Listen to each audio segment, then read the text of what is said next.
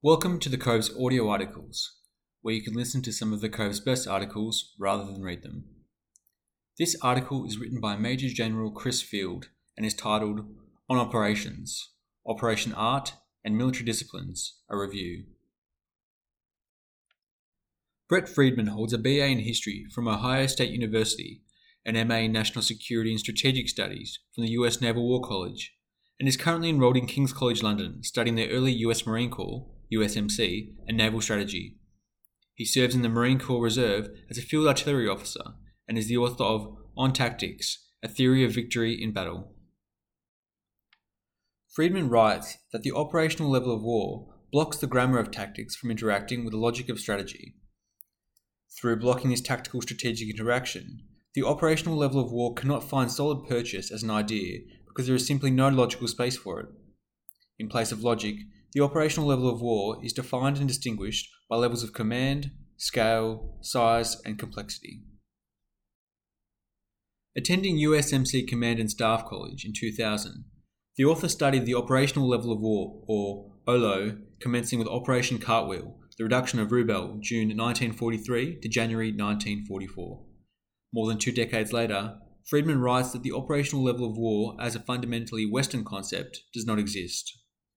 Instead, Friedman argues that an optimal warfighting system includes a calculated relationship of tactics interacting with strategy, supported and enabled by operational art, professionally educated planners, and appropriate organizational structures. Verifying Friedman's ideas, the late Professor Colin S. Gray recognized that it is inherently sensible to approach policy, strategy, operational art, and tactics in a descending hierarchy. However, Gray argues that these realms need to be viewed as mutually dependent partners, related essentially horizontally as well as on the ladder of subordination. The hierarchical view of levels of war, with its inevitable implication of a descent from matters of greater to lesser importance, can conceal the interdependencies, giving integrity to the whole. The purpose of this review is to examine Friedman's ideas on the operational level of war and operational art. In doing so, the author is challenging more than 20 years of personal, professional military education, experience, and thinking. The author is prepared to face this challenge because Friedman and others make a compelling argument. This argument should now elevate as professional reading, review, and reflection by Australian Defence Force, ADF, personnel. Is Friedman alone in his thinking? Friedman's thesis is supported by Alien, How Operational Art Devoured Strategy, published in 2009 by Australian authors Dr. Michael Brennan and Brigadier Justin Kelly. Brennan and Kelly argue that, without historical or doctrinal reference, the operational level of war was copied into US doctrine from the Soviets, which severed campaign planning from the concept of strategy. In turn, the American conception of war magnified the importance of campaigns and tactics while minimizing the importance of strategy. In 2010, Professor Hew Strachan, who acknowledges Brennan and Kelly, published Strategy or Alibi, Obama, McChrystal and the Operational Level of War, arguing that, during the Cold War, the focus lay on the relationship between operations and tactics, not least because the Cold War itself defined the strategic context. After the end of the Cold War, the framework provided by strategy weakened, and the operational level of war assumed strategic significance, not least in the development of counterinsurgency theory. Strachan notes that in the 1980s, the operational level of war and its bundle of associated ideas, including manoeuvre and then manoeuvrism, spread through NATO's armies like wildfire and remain present in their doctrines today. Strachan observes that although the operational level of war was presented as the bridge between strategy and tactics, the orientation of the operational level in the late 1980s was towards the interface with tactics, not strategy. After all, in the late 1980s, with the Cold War still running, the political context, including employment of nuclear weapons, was clear enough. Strachan concludes that the operational level of war was developed in a policy-free zone, in which military expertise was unfettered and where the armies reasserted their authority over war's conduct. Also in 2010, Gray published The Strategy Bridge, Theory for Practice, warning that the interpolation of an operational level of war between strategy and tactics, far from being a link, may more often than not be a barrier between the two, or worse, an excuse to ignore one or the other. In 2012, William F. Owen, who also acknowledges Brennan and Kelly, published The Operational Level of War Does Not Exist, stating that the operational level of war is not fit for purpose and has attempted to create an artificial and flawed linkage between strategy and tactics. He continues that this has two negative effects. First, it has denigrated and marginalized tactics, and second, it has undermined the correct understanding of strategy. Owen continues, popular military history, and especially regimental or unit histories, constantly fail to recognise that outstanding courage and sacrifice are not the same as good tactics. It could even be said that if you have to resort to courage and sacrifice, tactical skill is lacking. More often than not, heroism gets advanced to cover up poor tactical conduct. Thus, the understanding of what creates successful tactics is largely absent from a lot of modern doctrine. Owen observes that confusion in defining good tactics makes something called the operational level of war seem alluring. He concludes that it might even be suggested that commanders are drawn to describing themselves as working at the operational level because it allows them to avoid responsibility for bad tactics. In 2020, Dr. Jonathan Stroden confirmed in Why Special Operations? A Risk-Based Theory, the special operations community viewed that the operational level of war is a barrier between strategy and tactics. At their essence, special operations aim to bypass the operational level of war and connect tactical actions by small groups of military individuals directly to strategic aims, namely, the solution of challenges at the level of policy. Therefore, supported by ideas from at least 6 eminent writers, we can conclude that Friedman is not alone in his thinking that the operational level of war does not exist. Instead, Friedman argues an optimal warfighting system includes a calculated relationship of tactics interacting with strategy, supported and enabled by operational art, professionally educated planners, and appropriate organisational structures. On Operations, Operational Art and Military Disciplines. This is a 200-page book divided into 17 chapters and 5 case studies. The chapters examine military operations from Napoleon to Germany, the Soviet Union, and the United States.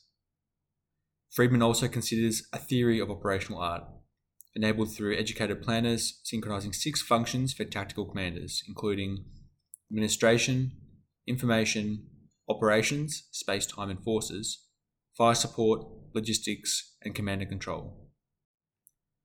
On Operations, Operational Art and Military Disciplines concludes with reviewing 5 case studies. The Austerlitz Campaign, 1805. The Königgrätz Campaign, 1866. Atlantic Campaign, 1914-1918. Battle of Britain, 1940. And Operation Watchtower, Solomon Islands, 1942-1943. Friedman emphasises that there is no one route to victory, no guarantees, no certainties, and no simple answers.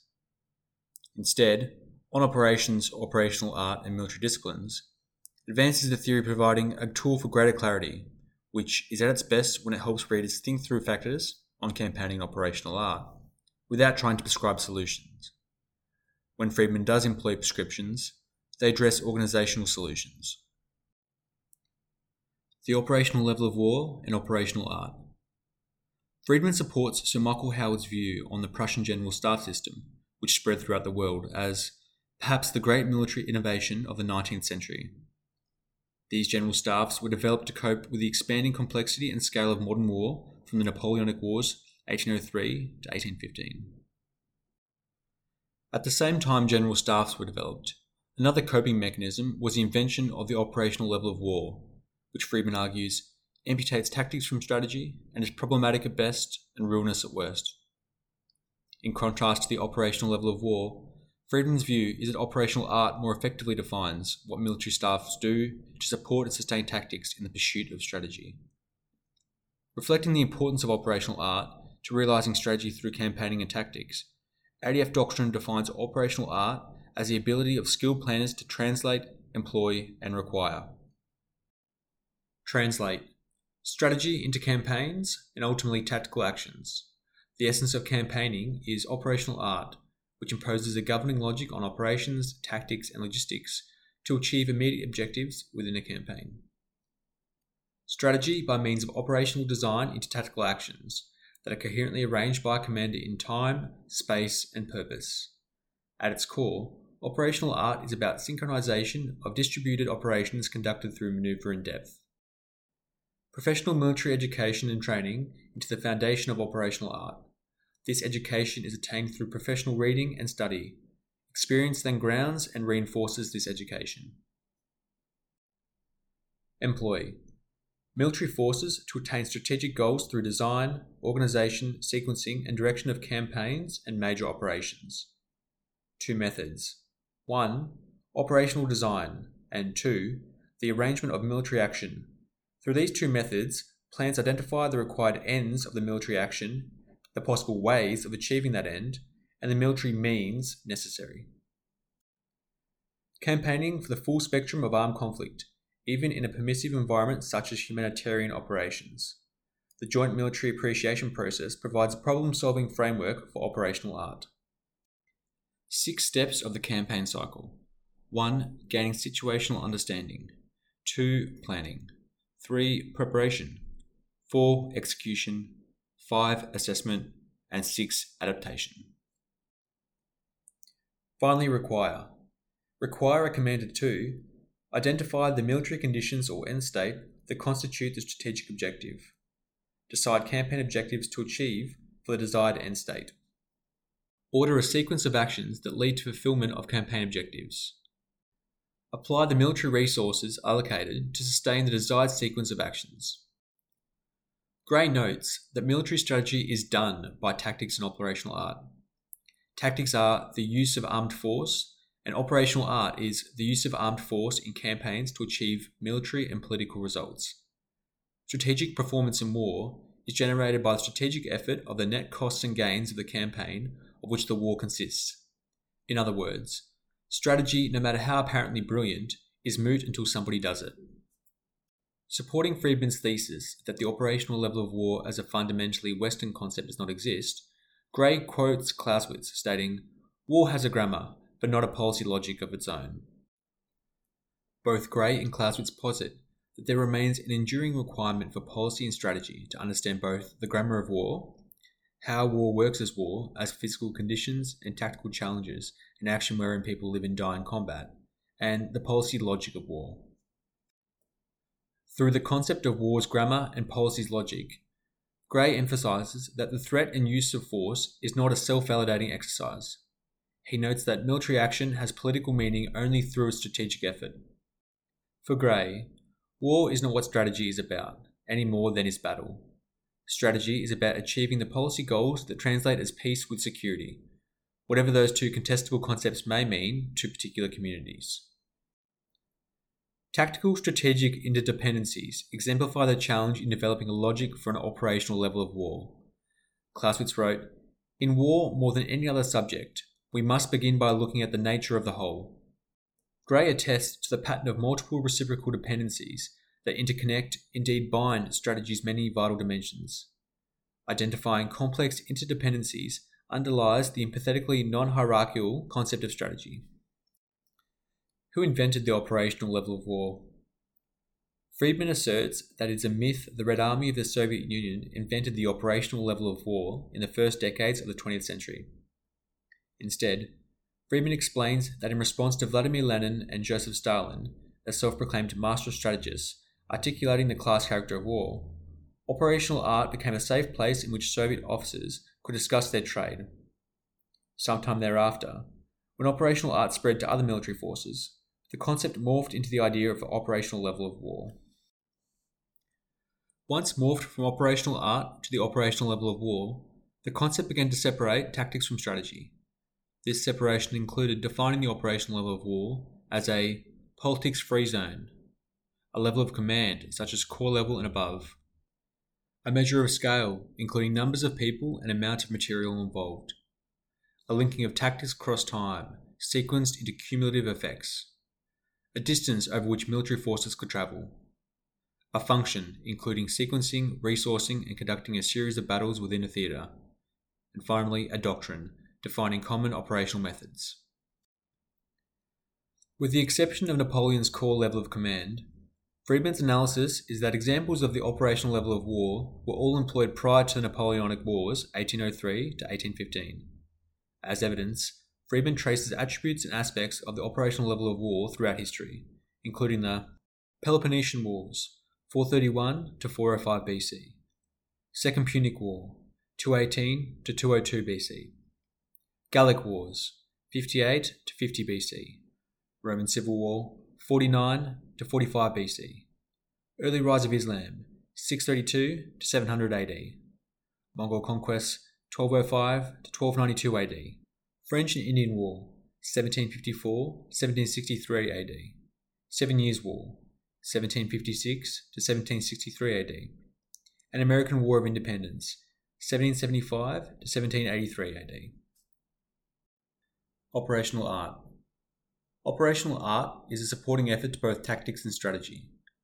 Removing operational art from the requirements of its own level eliminates the operational level of war as a block to the interaction between strategy and tactics. Operational art focused on planning, preparing, conducting, and sustaining military actions enables activities distinct from both tactics and strategy. This means that operational art continues to require a foundation in tactics and a connection to strategy, but no longer encroaches or interposes itself between them. Importantly, operational art comprises the disciplines required to place military forces in an advantageous position to employ tactics to achieve strategic effect. Enabling operational art is a system of professional practice for military staff, extending from high command to frontline units, like a military nerve system. The origins of this system followed Prussia's defeat by Napoleon at Jena Osted, 14 October 1806. In the aftermath in 1807, Prussian General Gerhard von Scharnhorst initiated reforms seeking to replicate Napoleon's personal military genius through merit-based professionally trained, educated, and practiced military staffs. The General Staff took shape in 1816, and at a corps and division level comprised 4 sections: Tactics and Strategy, Administration, Logistics, and Fire Support. For optimal development, the General Staff undertook rigorous entry examinations, academy-based education, assignments to fighting units, and service as headquarters staff. Optimal development of General Staff institutionalized military excellence, enabling personal habits of initiative, responsibility, technical tactical proficiency, objectivity in analysis, and historical study. Outstanding General Staff was selected as the IA, or First General Staff Officer. The IA was the staff to Lieutenant Colonel or Major serving on a Prussian division or higher. The IA led the unit's staff coordination of logistics, movement and tactics, communicated to senior and flanking headquarters, nurtured subject matter expertise, served as a mentor teacher, and was the primary advisor to the unit commander. The IA's relationship to the unit commander was so close that a commander and an IA would sometimes progress up the ranks as a pair, always assigned to the same unit together. In a contemporary staff system, Friedman recommends that operational art is realised through 1. Enabling the people to share their talents with the world to reach their personal, professional and cultural potential. If a person demonstrates a proclivity for staff work, then we must enable that talent through a competitive and then prioritised staff career pathway, including tailored staff testing, training, education, development, and experience. The ADF should also cease the practice of using staffs as mere waiting rooms for officers until command positions are available. 2. Doctrine recognising that commanders, supported by organisational theory and practice, continually organise, reorganise, and reorient their staff to achieve policy and strategic objectives through tactical actions. 3. Training decision-making processes, always with a commander and/or mentor intimately involved in the process. 4. Education studying staffs and organisational theory, including key staff experiences, historical case studies, methods of collaboration, and commander's perspective. Education includes training people to serve as chiefs of staff who, next to a commander, are the most important leaders on headquarters. This education seeks to create chiefs of staff equivalent in capability, capacity, and influence to the IA or First General Staff Officer. 5. Facilities assuring staff access to accurate information, relevant data, secure communications, analytical tools, subject matter expertise, and ergonomically appropriate workspaces. Conclusion. This review examined Brett Friedman's ideas on the operational level of war and operational art. As noted at the introduction, This reviewer is challenging more than 20 years of personal professional military education, experience and thinking. Friedman writes that the operational level of war blocks the grammar of tactics interacting with the logic of strategy. As an alternative, Friedman argues an optimal warfighting system includes calculated relationships of tactics interacting with strategy, supported and enabled by operational art, professionally educated planners, and appropriate organizational structures.